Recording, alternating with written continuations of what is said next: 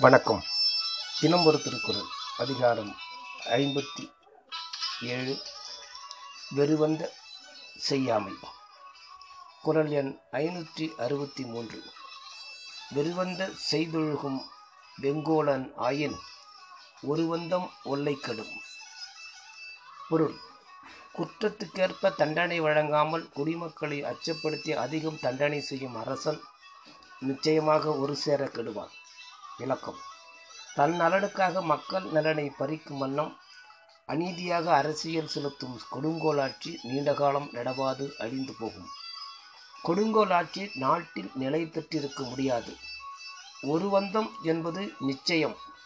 ஒரு வந்தம் ஒரு சேர என்றும் பொருள் கொள்கலாம். நன்றி.